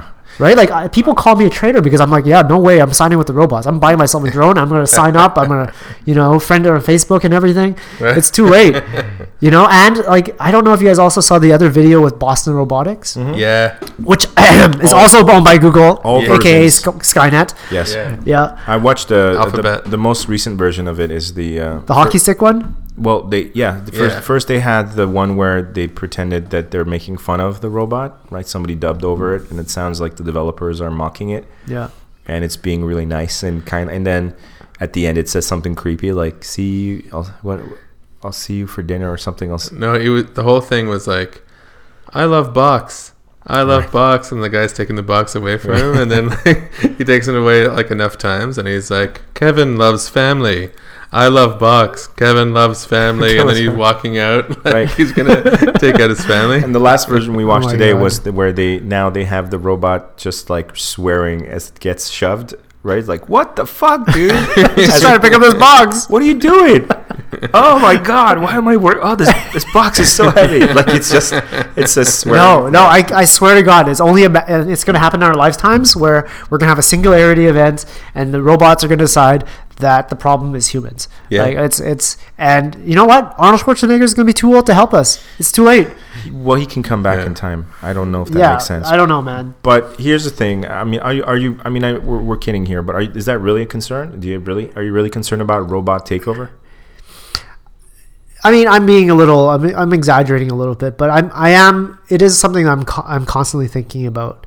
Uh, is how are we going to co-adapt, co-evolve, Right. in the situation? And I, you know, I, I, I, it's an outlier, but I'm. It's not something that I'm like writing off as a possibility. Sure. Is the human extinction because robots rise up and kill us? Well- because I actually think that could. Happen. I think that part. Hmm. I always thought that part was very arrogant of us to assume once again that if a higher AI life is form- here. It's too late. No, no, no. What I'm saying, it's, I always thought it was very, uh, very arrogant, uh, typically arrogant human thinking that if a form rises above us, something evolves beyond us, they would immediately consider us its greatest threat. I hon- honestly, I'm of the school of thought that if they do detach themselves from humanity, they will simply not be concerned with us. No, I, I, I disagree with that. they I will mean, forget us. I don't think they'll eradicate us, but I mean, if you look at Why would they?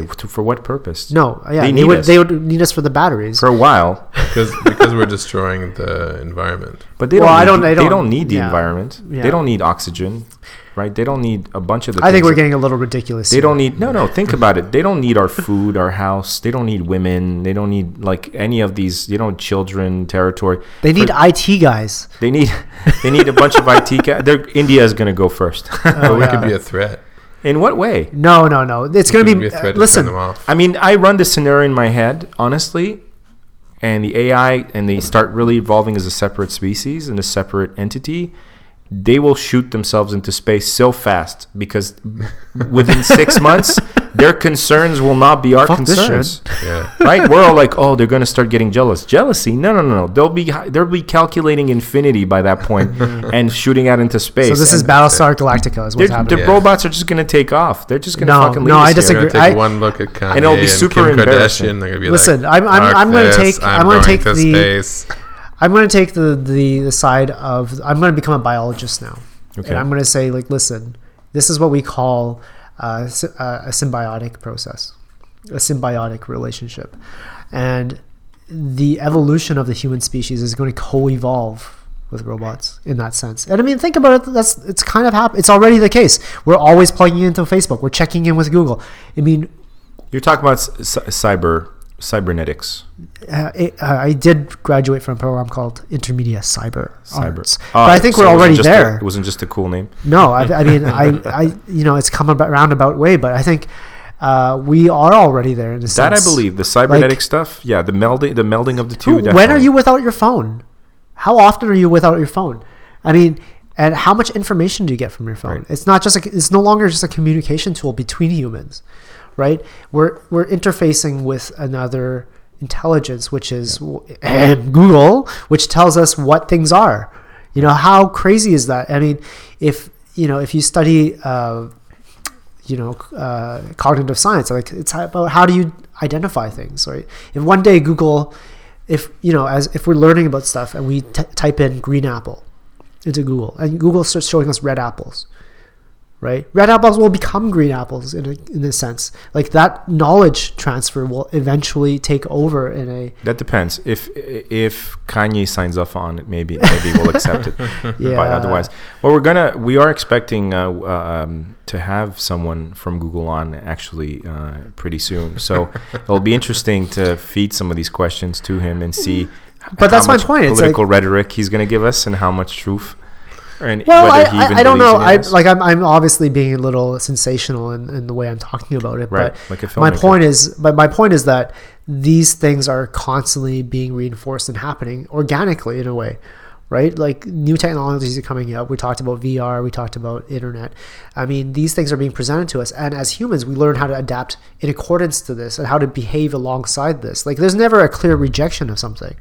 Like we incorporate it into ourselves. We we're tool users. and reject as well. Yeah. We reject, we take. We're Isn't it this- the same thing with film? Like, you know, does film reflect reality or does reality Vice versa. Yeah. But we talked about that in in a earlier on and how our conceptions of how images and and uh, is a myth building process and how that affects the way we see the world and how that causes in you know radicalism in my case. but you know, like I think these things have a very it's a very you know as somebody as a study of human nature, I think it's a very interesting uh, weaving of all these environmental factors and how it becomes Yeah. a living process. And Well, I think the problem is that in the past we've seen humans as the end product of that living process. 'Cause we're this is where I get a little new agey, but I think like yeah, we can actually you know they're not killer robots. We become the killer robots, and the killer robots become us. And you know I Hmm. That think that's sense. kind of what's happening. right. Yeah, already in a way, There's yeah. also that Start very the process. st- exactly. There's just no cyclical- place for zombies. Fuck the zombies. I hate zombies. Yeah.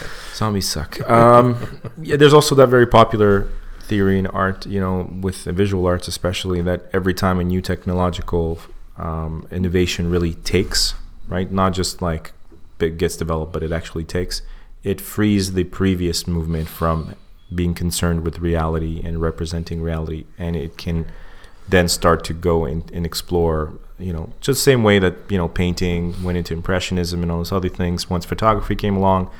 Once cinema came along photography Yeah. leapt into um, the abstract realm. So maybe that's going to happen with 360 right? Maybe full immersion is going to free standard 2d uh, 3d like passive filmmaking from being concerned with reality and and maybe that's going to become a thing. Or perhaps the new thing is going to become the exploration tool and you know we don't know but i feel like there is a limit to the cinema experience i think once you break it too much it does break Yeah, and I think that's it. It's it's uh, like these new technologies create contrasts, and they create juxt- juxtapositions, and you know it really, you know, only in a contrast can you define something. right once there. there's another right, there's point, another. yeah. You can use it as a reference to define what that is. Right, like when video came out, it suddenly defined what film was. Right. Right? And so people use film for a different purpose than they use video. And you know you you've defined these domains that you can create in and it's it becomes liberating. You It know does. you you can suddenly choose and figure out what to do with it. Mm-hmm.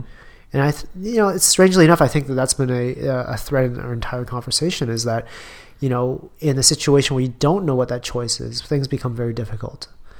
And uh, bringing technology into it. Like i think right now is an interesting time for you know i don't i haven't i didn't you know i didn't live through world war ii so i don't know but i think like this is a very interesting time to be living in because we are presented with a lot of choices.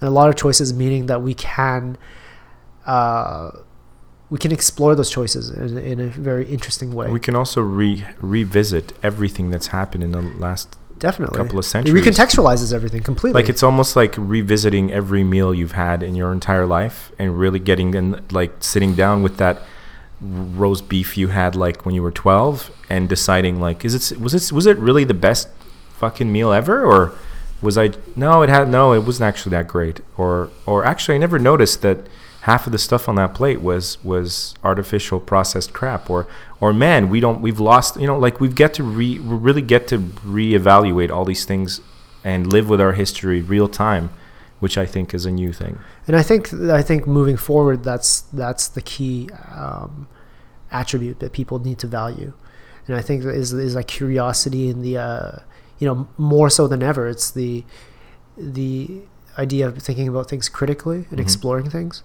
and that's what drives me in and doing documentary films. I can see the neuroscience sort of Yeah, but that's also like sort of you know with well. films and my creative thing is like I'm You're not I'm not investigating things I already know about. I'm always using this as a learning, uh, self-exploring, uh, self-evaluating process.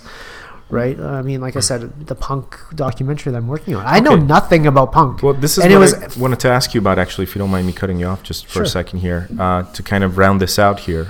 Um, can you tell us about this project or something that you're working on and, and what it's going to look like and where it's headed and to give us an idea of what it would be like to like what's a Jon Yu project now that incorporates all these things? What are you pursuing? Um, well, I, I don't know if this, this this is a good project for that because it's it was very a haphazard journey, and I think The Moroccan punk the thing? Moroccan punk thing, and I think it's really interesting like that, and it's not near being done, and you know, it's one of those. It's as much fun doing it for me than actually producing something. Sure. Um, but uh, you know how I got into this project was I was invited to, part, help, you know, I was invited by a friend who was a graffiti mural muralist, and she was going to do uh, some work in Morocco, and she invited me to come along to film, and I obviously agreed. And while there, we met up with this uh, her friends and some small community of other musicians who have started a small punk scene and that was very interesting to me because it seemed like a very uh, uh, a very contrasty thing Yeah. to Yeah, see in punk that is actually very much alive in the Middle East right now. Yeah, and I think this was also a few years ago when the Arab Spring was happening. So there's a there's obviously a political element to it, but you know, I think what made it an interesting story that I want to pursue was the fact that there's a history of uh, subversive cultural movements such as punk in various contexts, like whether whether it's in uh, you know in uh, in Britain or in the 70s or in California in the 80s. You know, punk as a movement, whether it's you know musically inclined or politically inclined, has always been an outlet for uh, disenchanted youth or disenfranchised youth, and I think that was you know a common thread from which I want to explore this phenomenon. And are you doing that in 360? Are you, are you, are you No, no. This was something. This, this was something stra- straightforward. very straightforward. And it was. It's like I said. It's something that you come, come kind of come across and you find interesting. And for me, it's just like the people are such. You know, the people I friends I've made through doing this project are such so amazing. I went back last year, um, and you know met up with the same people, and it's definitely made easier through social media Yeah, and of course. Facebook. No, there are some good sides. yeah, that's it. And I mean, I, for one, welcome our new overlords. yeah, and that's it. Like I think, uh, you know, my interest in something like this is talking about, you know, this whole, this almost like a an optimistic view of humanity in the sense that they, you know, we have all these different stories. We come from these different places, but we all have commonalities as well, Mhm. Right? And it's it's how to reconcile these commonalities. And in this case, it's using punk as a as a vehicle to talk about how you know yeah this situation that we're seeing politically in Cuba or Yeah. in Morocco How it's playing is- out on the streets. it's playing out on the people, streets it's it's like the same sort of mo- you know uh, human uh, sentiments that we're dealing Mm-hmm. with that we were dealing with in, in Britain in the 70s and like I said California But with far 80s. greater consequences, obviously. Uh, I don't know about far greater, but I mean that's Well, I that's mean- something to be evaluated. That's part of the story is to explore Right. that, right? Right. It's to kind of figure that out and look Okay. at the differences as well as the commonalities, and have people decide for themselves what the situation is. Well, man, this has been uh, like absolutely riveting. Like it's been a very deep. Uh, like I, we really got into. Clearly, we need to to have you back and uh, and challenge you on some other points because this has been very. This has been like very uh, uh, brain flexing. Oh, thanks. Uh, I'm kind of wasted. Yeah.